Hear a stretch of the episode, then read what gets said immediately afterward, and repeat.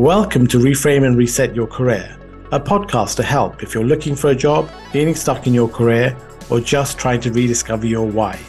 I am your host, Harsha Boralesa, and this podcast came from my passion for neuroscience and psychology and their interaction with career and personal development. I will be interviewing recognized experts and successful professionals and asking them to share the insights and strategies that have helped their careers thrive. Implementing change is not easy and does take time, but I do hope that their stories will inspire you on your path to greater success and fulfillment in your career. Here are some highlights of today's episode. Always be aware that people are listening and watching and paying attention sometimes when we don't think they are. Making sure that we are applying the right thinking to the right problem or the right decision that we're making. You can do everything right. And because of some luck aspect of the situation, you just don't get the job we know this from happiness research is this idea that, oh, when I get the job promotion, when I yeah, get this, exactly. then I will be happy. And that's not the case. Enjoy the journey.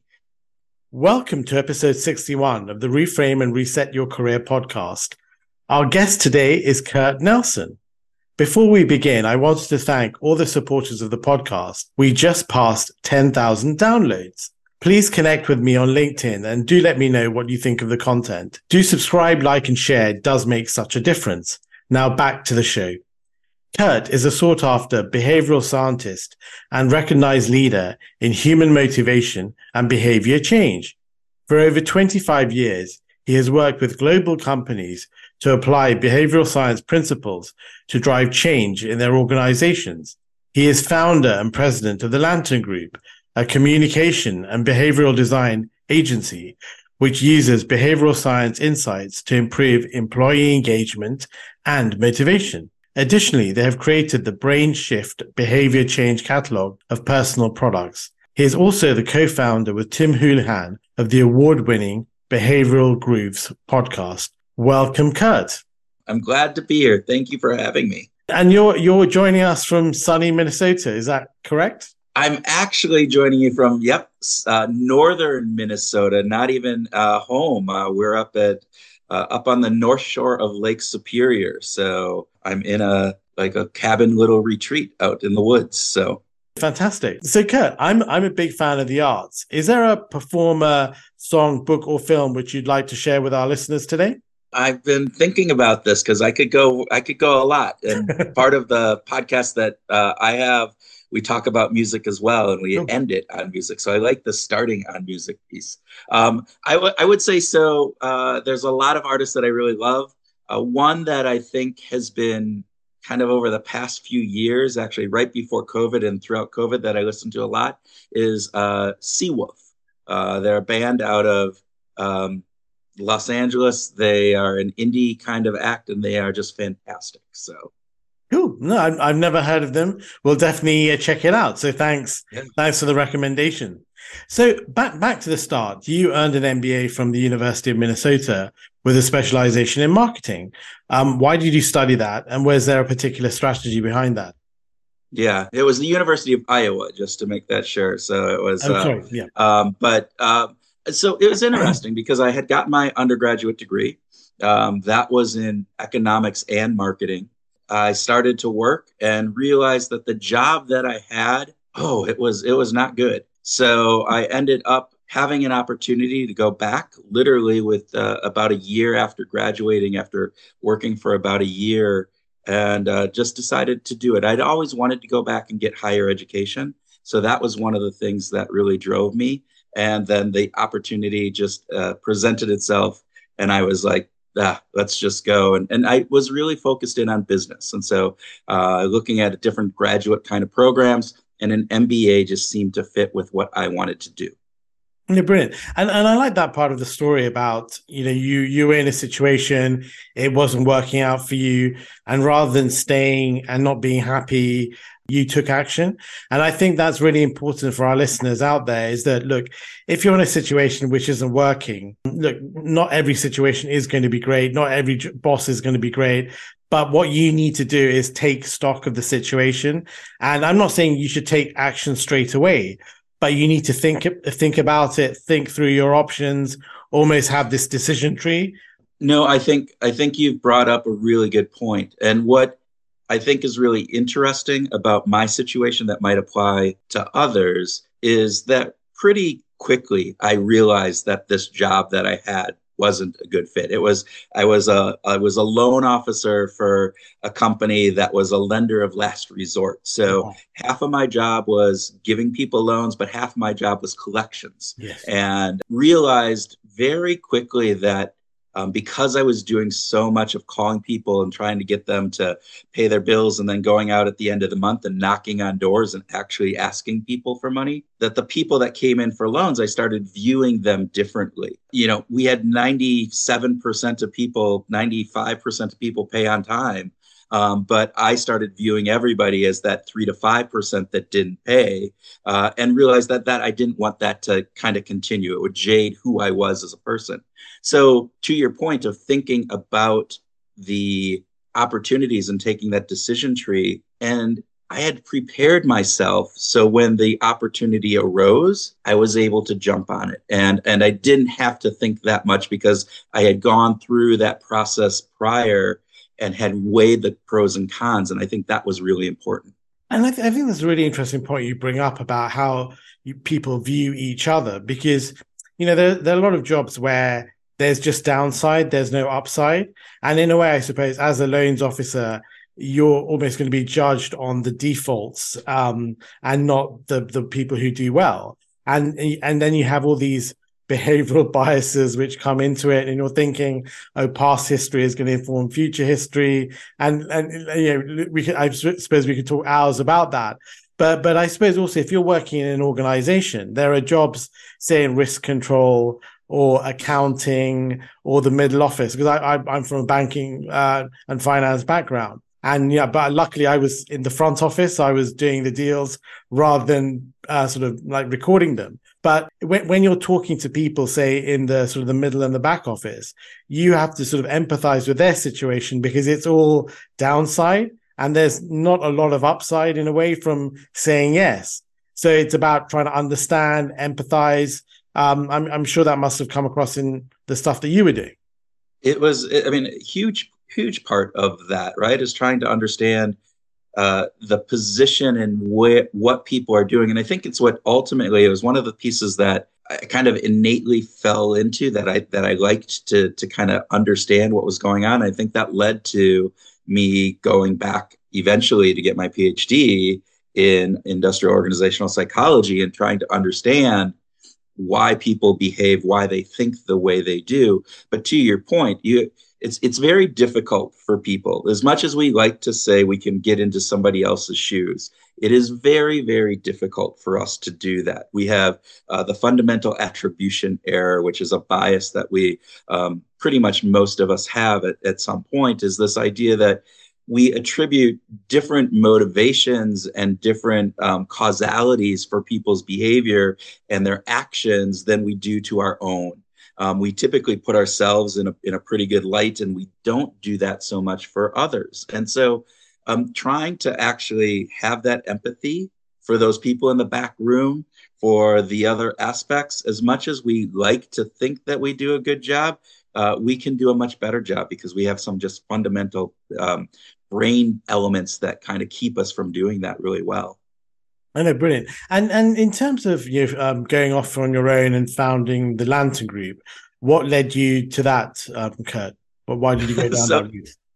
It, it is. It's an interesting piece, and and now that I'm kind of bringing this up, it kind of has some correlations to you know going back to get my MBA. So I was working for a company, and uh, so I got my MBA. I moved up to Minnesota from there, I don't know this for a fact, but I am 99.9% sure I was the lowest paid MBA graduate of my class. All right. So I was on the bottom, bottom, bottom of that pay run um, because I joined a company because I thought they were going to be doing all this consulting and this really cool work of, you know, performance improvement with organizations.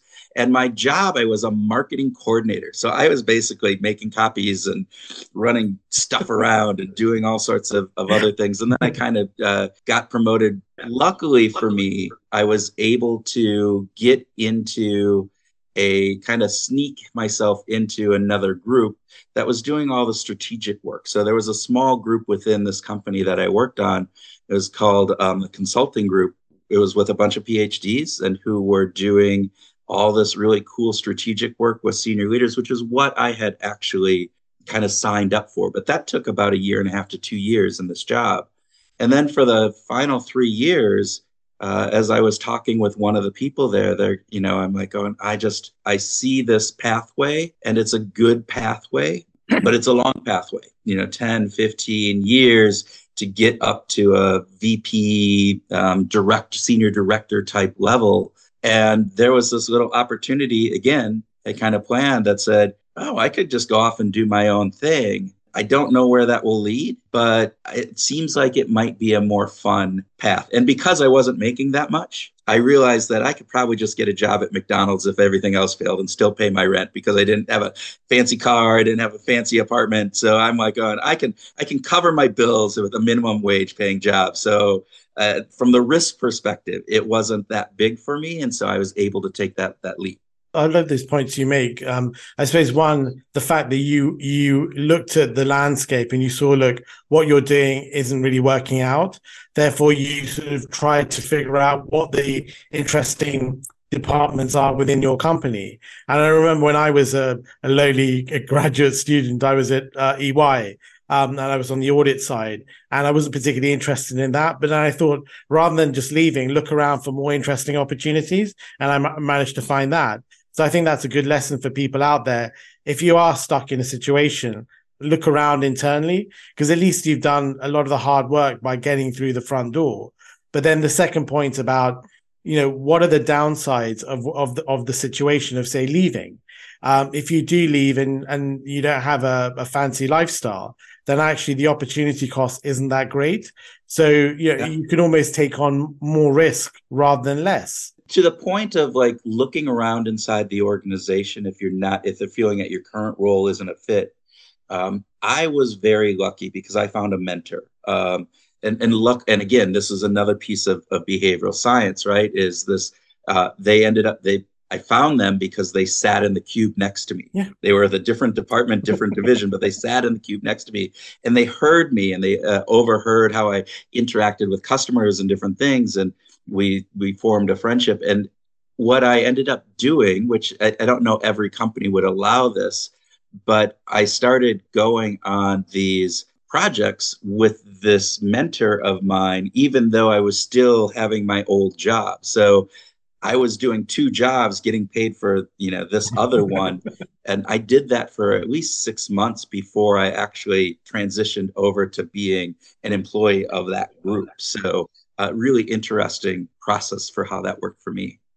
And, and, and I think there's a great point there that you never know one who is listening. You you never know also by being nice to somebody what where that can lead you.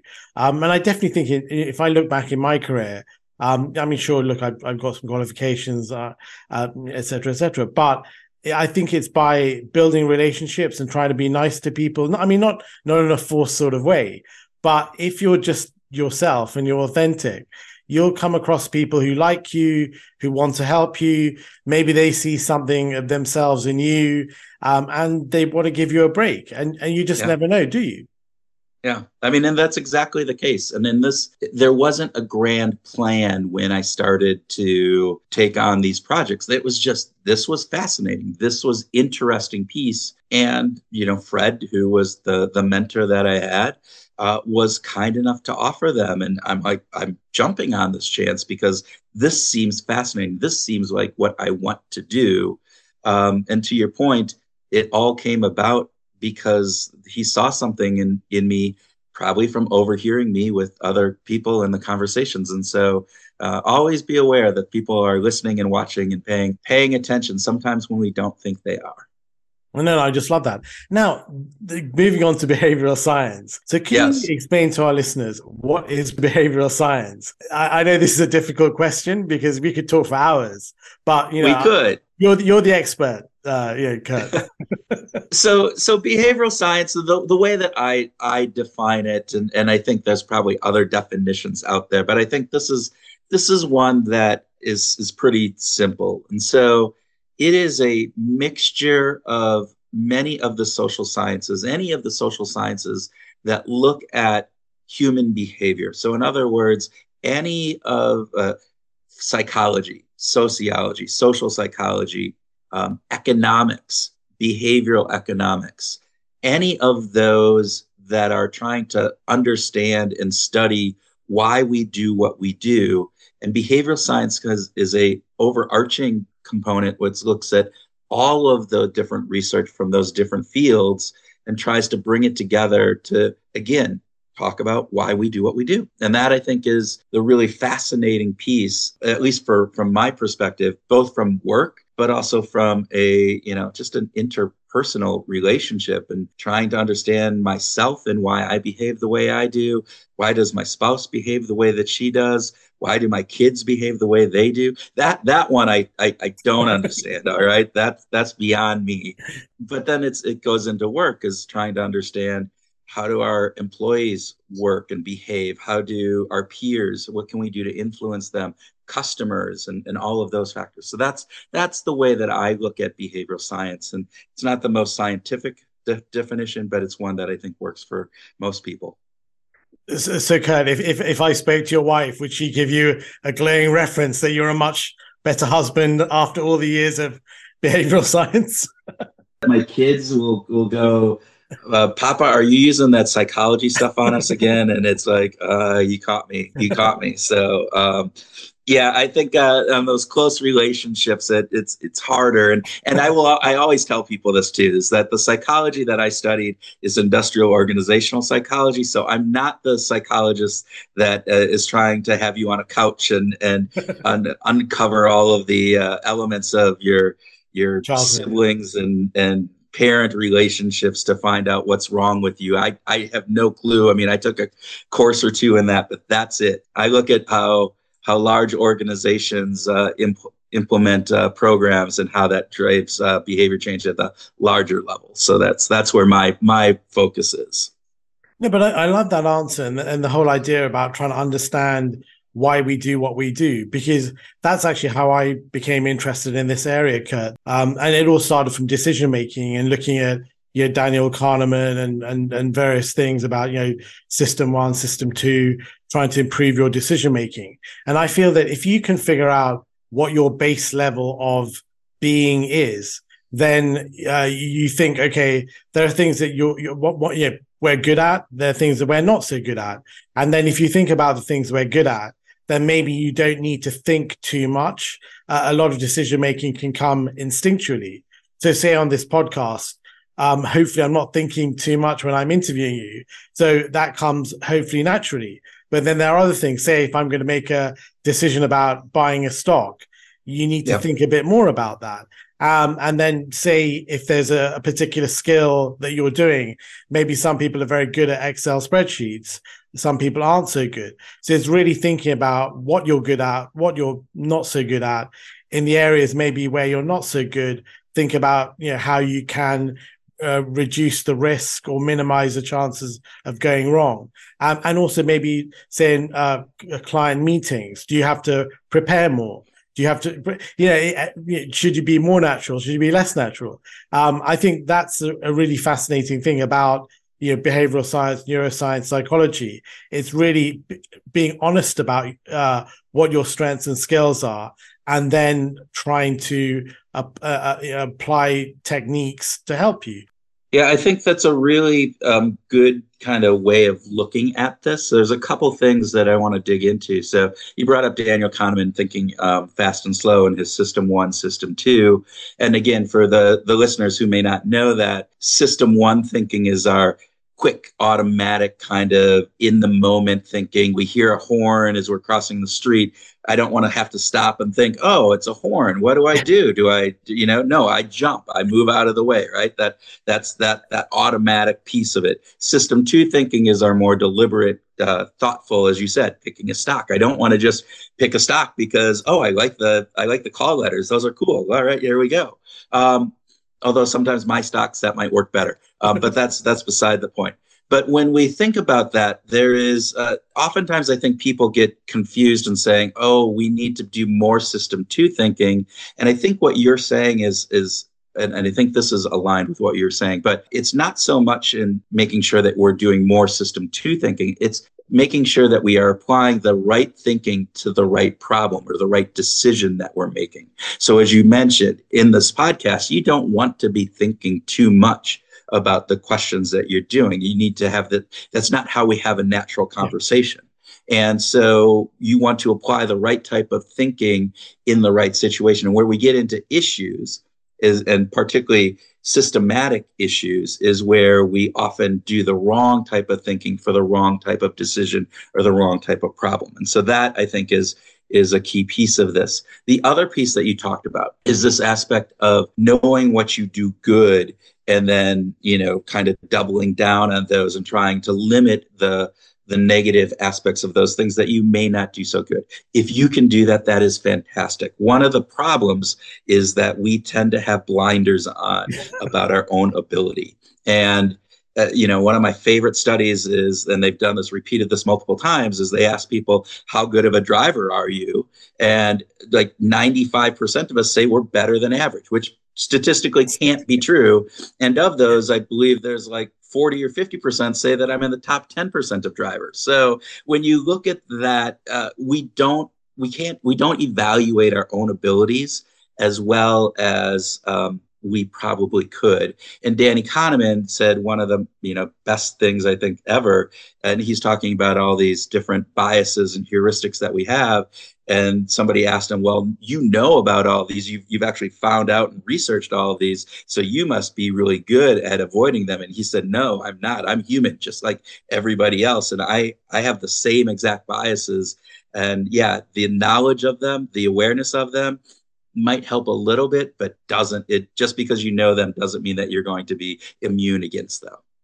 Yeah, no, I think that that's a great point. That being being aware of these things isn't isn't the sort of the the cure, but I do think that uh, thinking about them and thinking where you might go wrong um, does, I think, help a, a, little to try and avoid the bigger problems. Or you know, I would agree with you one hundred percent, and I would I, I think where I would go too one of the things is that we have these blind spots on, on our own self. And so um, instead of trying to do an introspective look at what you do well and maybe what you don't do so well, and you know, again, I think on on both ends of those things, those things that we kind of do middling, I think we are better at actually assessing our own skill set.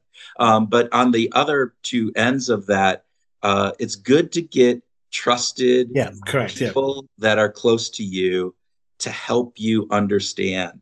You know, you always do this, Kurt, when you're in this situation. And I don't even realize that I'm doing that, right? A, a close friend or a coworker. Uh, and the hard part is, is finding somebody that you're going to be able to um, hear that information from because we don't like hearing those things. Yeah, no, no, I, I love, I love that point. Now, sort of going on to um, say the job search and the career development sort of process, Kurt. Now, obviously, these are tough times for people, um, a lot of layoffs. Now, if if our listeners are, are struggling in their job search, are there any sort of thoughts you have or techniques that can maybe help motivate us in our um, sort of job search? Yeah, so motivation, I think, is a really interesting piece. That's what my dissertation was on, and various different things. Not on a job search, but yeah. just uh, motivation and and the incentives piece on that. But beyond that, I think what's really interesting in a job search is that a job search can feel overwhelming right it is the big the big goal at the end is this job which is a pretty big goal and that journey to get to that goal can be really long and what we know about motivation is that that big goal can be really inspirational at the beginning and really inspirational when we get close to the end of it, but it it wanes in its motivational ability in the middle and it's called the problem of the middle. So we start off all right january 1 i'm going to get a new job i want to get a new job. You're all excited january 15th comes and then february comes and then march comes and it's like by that time just feels daunting and I'm weighed down and I haven't gotten, you know, the interviews I wanted in various different things. And so part of what you can do from a motivational perspective is to figure out how can I break that big journey down into milestone steps. And so, what are the things I need to do? And instead of looking at that bogey of the job as the end result, I have these steps in the process that I can then uh, get excited about. Oh, I, I sent out 10 resumes. I, I got one uh, interview call. I did, you know, all of those milestones because those are these small little pieces that keep our motivation up. And one of the other pieces that I want to talk about is just that we are motivated by a sense of progress. And so even if we feel like we are moving just forward a little bit, right? Just a little bit, that is much more motivational for us than being kind of stagnant or going in decline. Again, as we look at different pieces of, of what we need to do, try to always really focus and frame yourself on those positives in various different pieces. And then one last hint on this is again at that progress piece as we're as we're looking at this. One of the things that we can do is, is we find really motivational streaks, is keeping a streak going. So if you have something that you need to do every workday, you know, I want to send out uh, one resume a day. And don't make it too big. Don't make it so it's over daunting. Make it so it's actually pretty achievable, but it, it will help you move to where you need to go. And then you just keep that streak going. Now, with a caveat on that, is I usually would give myself a, a cheat day or a day off so that you don't get what's called the what the hell effect. This like, oh, I went two weeks and sending out a resume every day, and now I missed this Monday.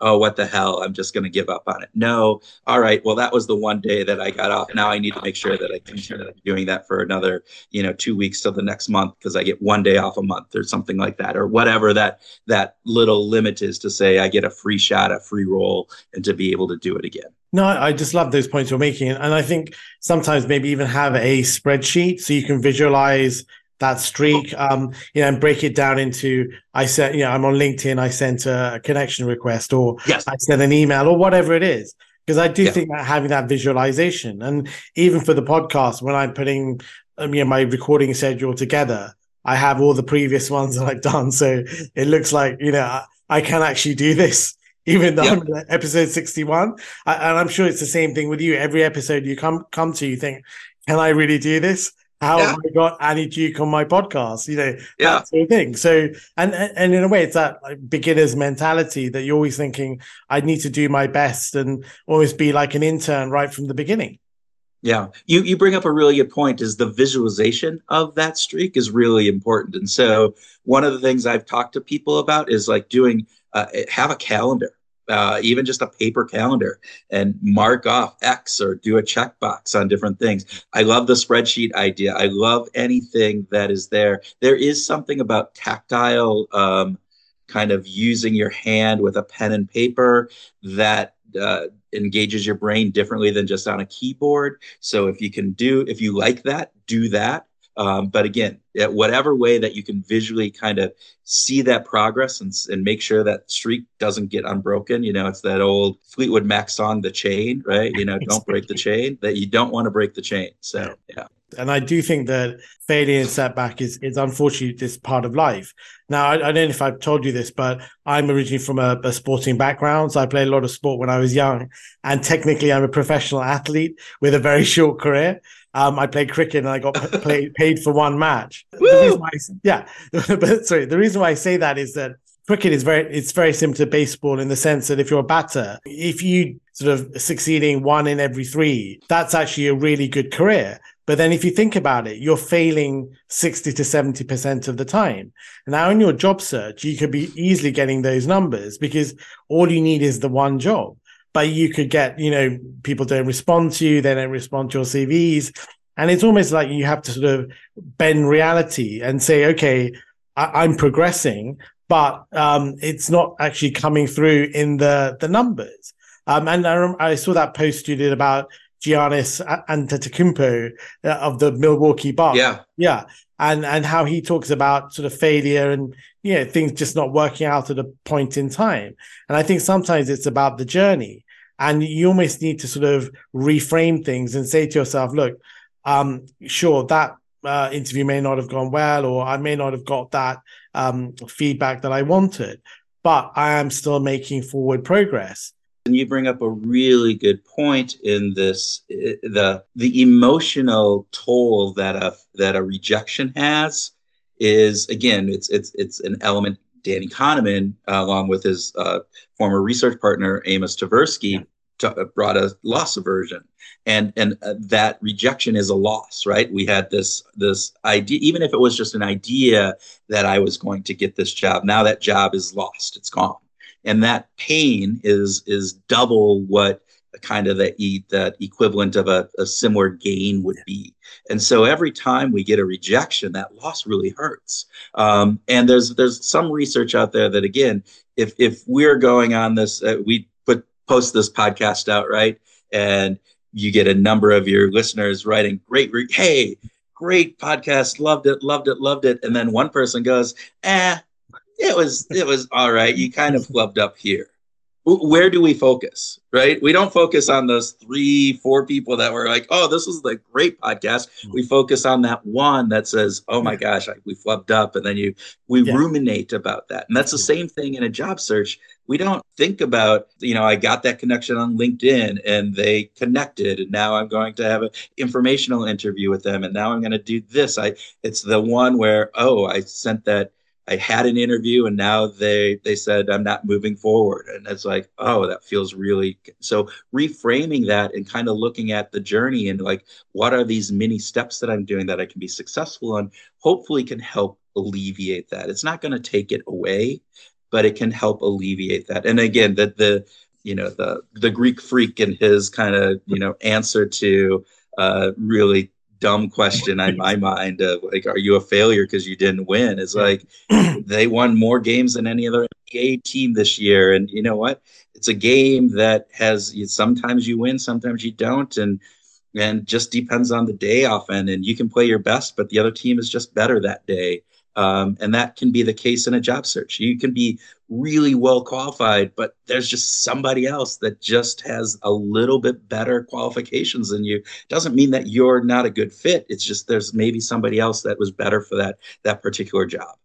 And, and, and I love this point you you brought up about the emotional toll because I do think that that is very powerful. That uh, failing is not nice. And sometimes I think, you know, it, you've got people who do fantastically well in their academic career because that is simply about, okay, I'm going to learn a bunch of stuff. And if I do the work, I'll get the passing grade or the top grade or, or whatever it is.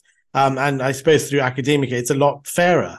Whereas I think in the job world, it, it, unfortunately there are all these um, people have different perceptions there are biases, maybe they're unconscious, but people do have them. Maybe you walk into an interview and your tie is askew, and somebody will immediately say, that guy's a slack or girl is a slack person. So you really have to think, how can I bounce back um, from that failure and that emotional toll? And I think the worst thing is to stop applying or to stop yeah. interviewing. Oh, I, absolutely. And, and again, many of these factors are outside of our control they might look at you and you remind them of you know an ex they had a horrible breakup with and they don't even like consciously realize it but they're like oh i don't like this person because you know they they unconsciously remind me of that. So uh, there's a number of factors that come into play and as much as we like to remove those um, they just don't happen. We're human and and and as being a human we have all of these um, flaws within our, our decision making and reasoning ability. And that happens with the people who are hiring us as well. Um, uh, you know, my, one of my favorite is the in, in kind of a hiring situation. It was, I think, the Philadelphia Orchestra who started to do blind uh, uh, auditions, auditions yeah. because they put them behind a curtain. And what they realized is they hired many more uh, women and minorities than what they did before because they have a perception, social, um, you know, cultural, whatever it would be.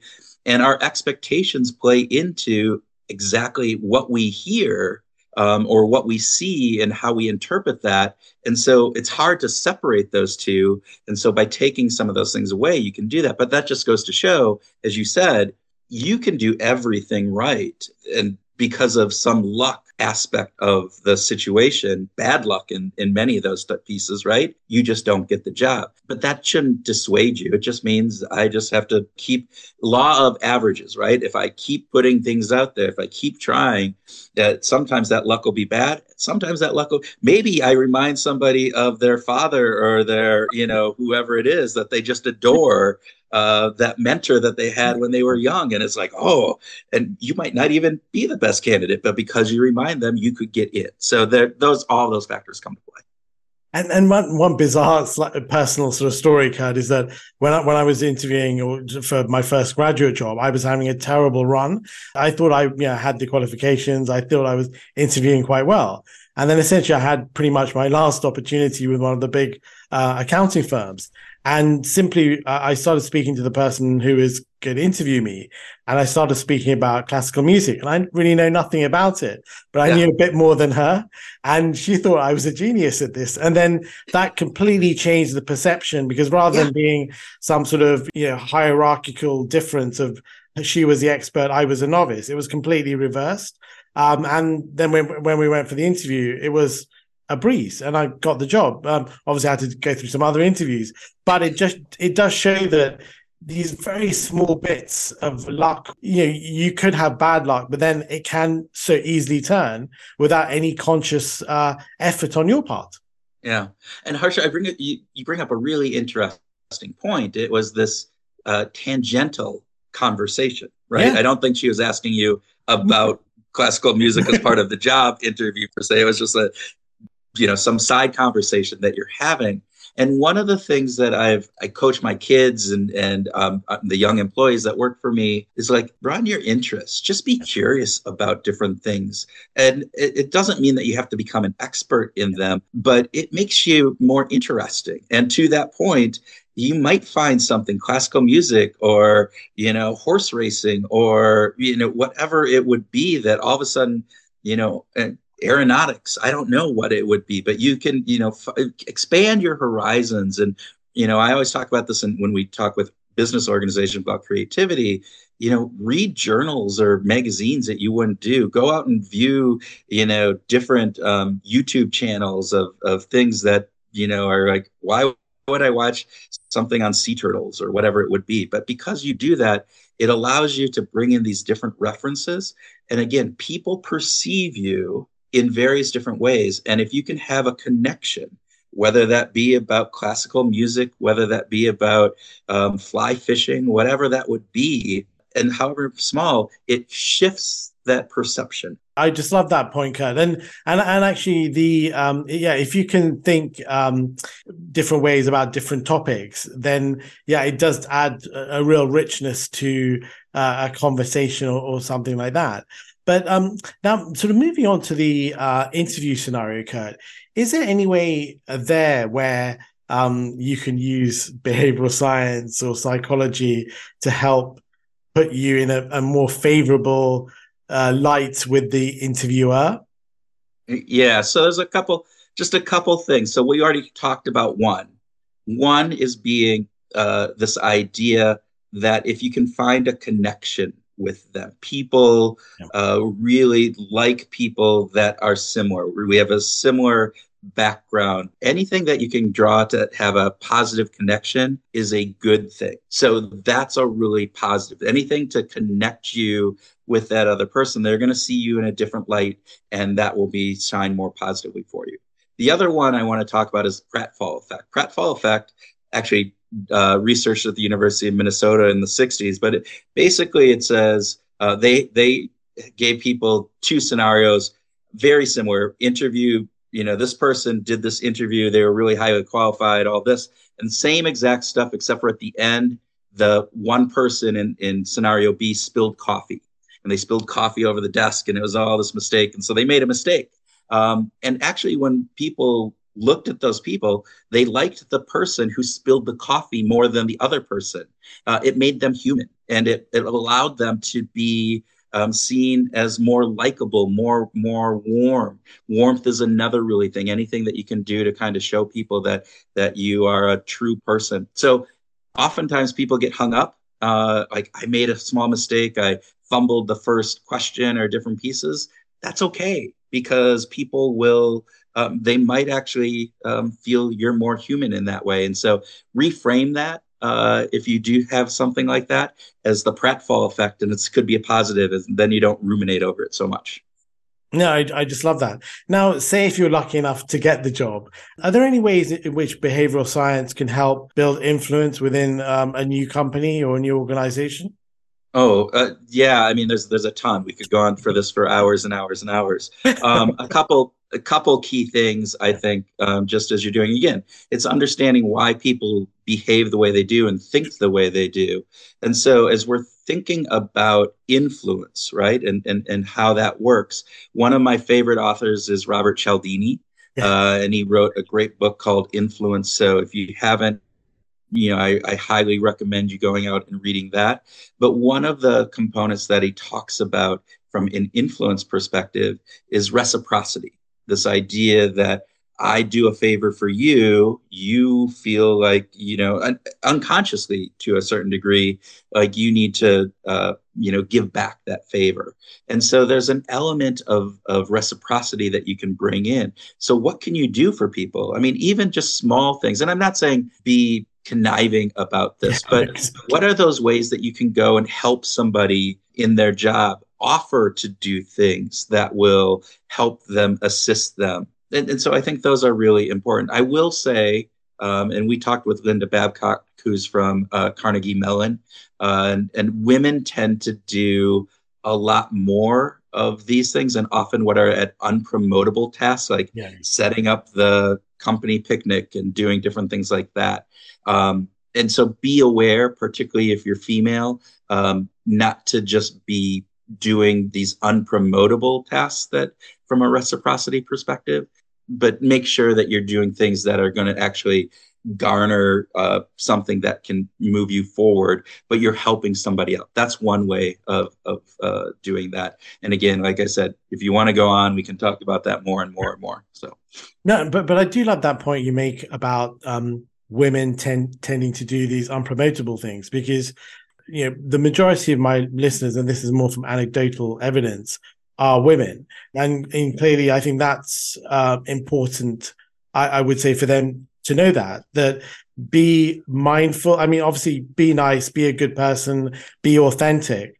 But I do think sometimes men yeah. understand this, the the games that are being played. So I do think, in a way, women hopefully should, you know, once they see that there's this evidence there from your, your guests and and also anecdotal data evidence out there. They should be more mindful about how they use their energies. Um, and i do think it, it's it's a, it's a question of fairness because yeah. why should they be expected to um, do those tasks and not be rewarded but also understanding the game that is being played? Um no i think you're absolutely right. Understanding in this instance and and putting processes in place for yourself. So one of the things that the that Linda talked about is that if you're in a meeting, right, and it's like, oh, we have the you know the holiday party coming up. Um, who wants to volunteer? Men hold back and women raise their hands right away. So one of the things you can do is just say, "I'm going to wait," and if you wait, then men are more likely to do it. But what ends up happening is is men hold back more and women you know kind of feel more ob- i don't know if they feel more obligated or they've been socialized into raising their hand first in different pieces. But you know just give yourself that 30 seconds to say i'm not going to raise my hand. Um, and and even if you know there there are kind of little tips like that that you can do. Uh, and then for, if you're a if you're a male in a leadership position um, you know don't ask for volunteers kind of rotate volunteers that's yeah. another way of of just doing that. That's a that's a big piece of that as well. It's like it's not uh, just a woman you know problem that they have to solve. It's a problem that that uh, us males have to solve as well so. Yeah because because also if you're a manager what, what you should be thinking is look i've got a, you know, a good team here. Do I really want to waste the best yeah, and you know, yeah. the best people doing these tasks, which okay, they're important, but they they, they shouldn't be uh, burdened by one particular gender or one particular group. They should be yeah. spread around fairly.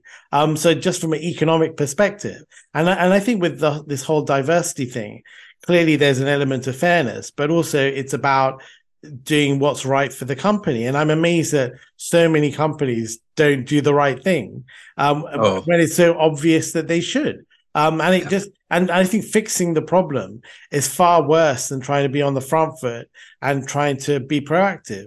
Oh, exactly. And, and to that point, the fixing the problem, right? It, you disengage those women, and, and there's lots of research that shows you know, um, as if you look at leadership and, and the number of women versus the number of men in senior leadership positions, it's less. And partly that is because, hey, my time, I, I'm on this committee, on you know this task force. I'm doing this volunteer piece.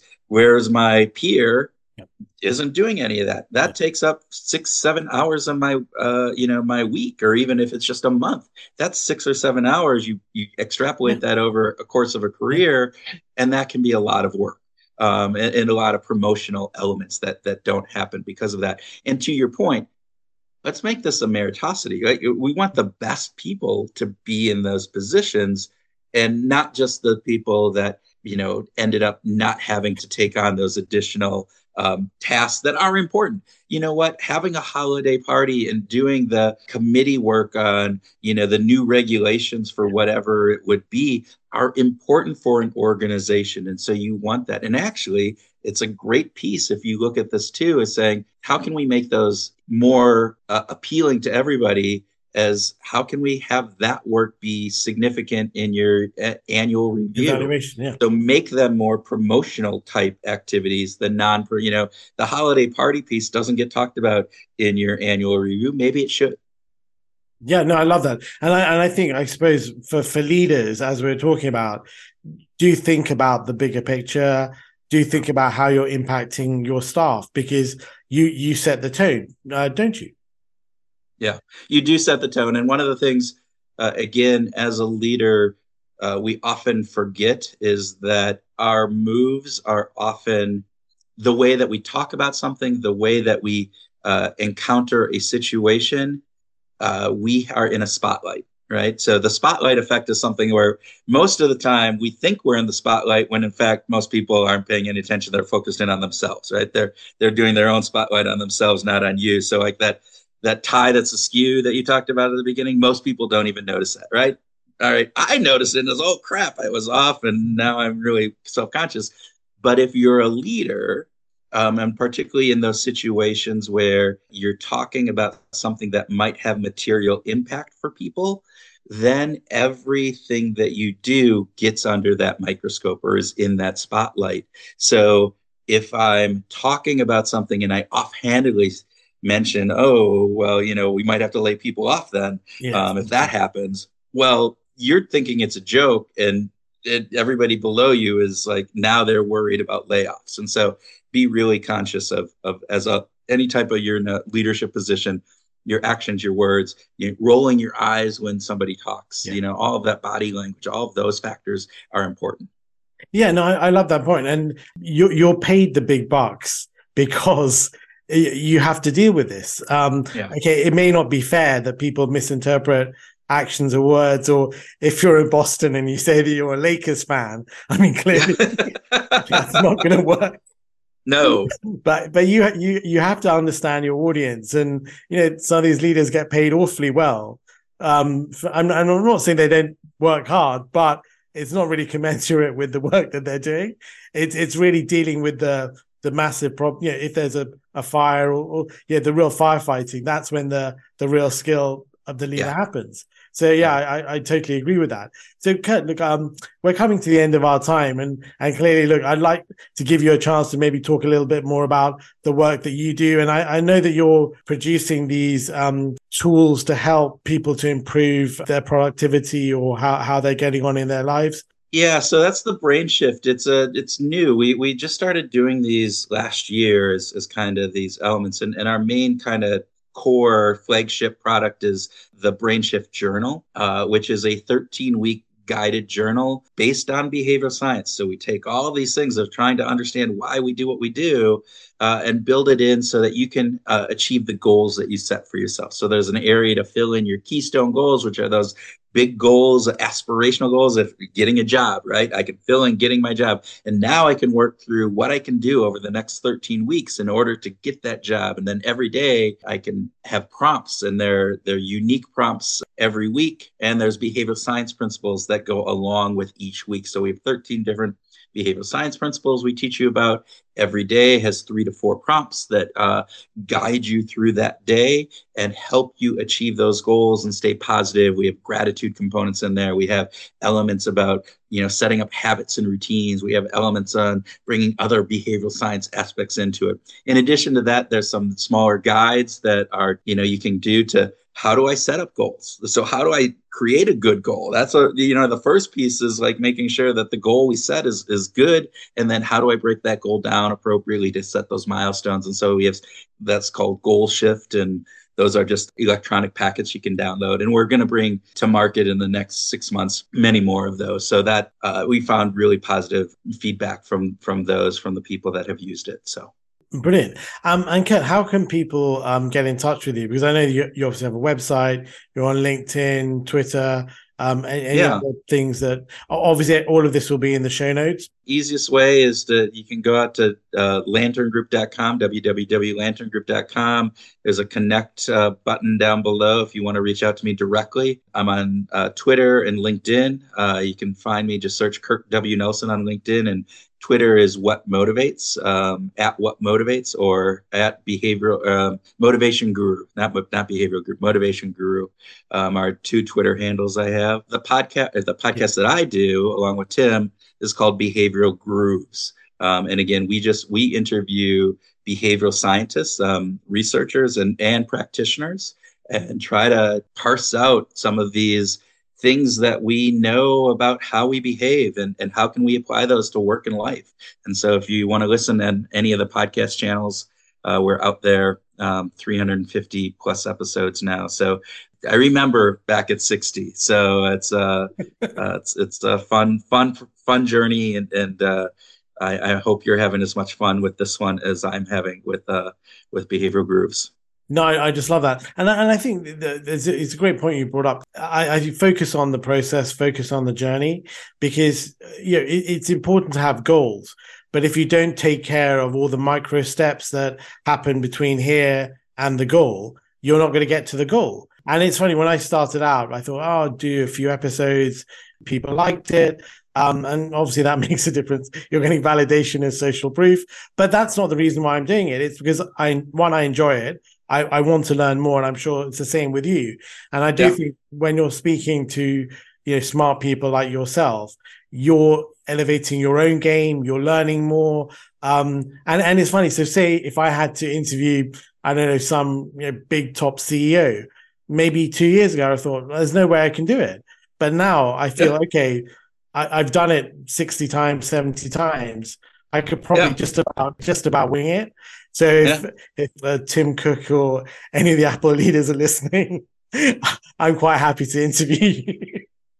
It's it's a, you know I mean you bring up a really good point. This uh, a um, so all of the listeners out there, you know, start a podcast. It's it's a, it's a great thing, um, but do it for the process, not for the outcome, because neither of us, I think, are probably getting rich off of off of the podcast yet. so, um, but but you bring up a really good point. Is like I like the many of the the pieces I talked to you about um, today came from the people we interviewed. You know, the insight, Linda Babcock. You know, um, we interviewed Danny Kahneman. You know, so we we have um, all of these elements that I, I can bring in not just to my life but to work and to these things that I'm doing, and that's fascinating. And it's funny you talked about your start because Tim and I, when we started, we actually didn't start a podcast. We started a meetup. We were doing these you know local gatherings once a month. And our second meetup we had a, a speaker and we're going oh you know we're going to get 25 35 people here. More people need to do this. Tim was a musician. He had recording equipment. I had just been on a radio interview. I'm going let's do a podcast. We'll just do it once a month.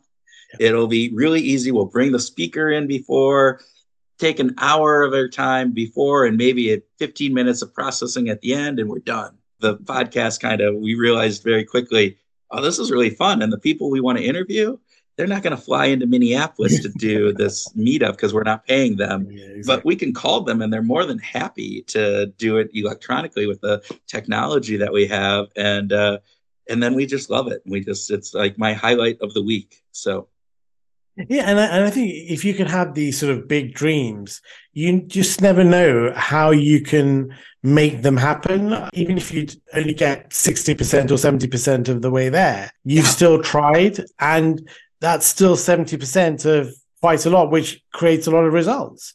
Oh, I, I fully agree. It's that the old adage, you know, shoot for the stars, you might reach the moon.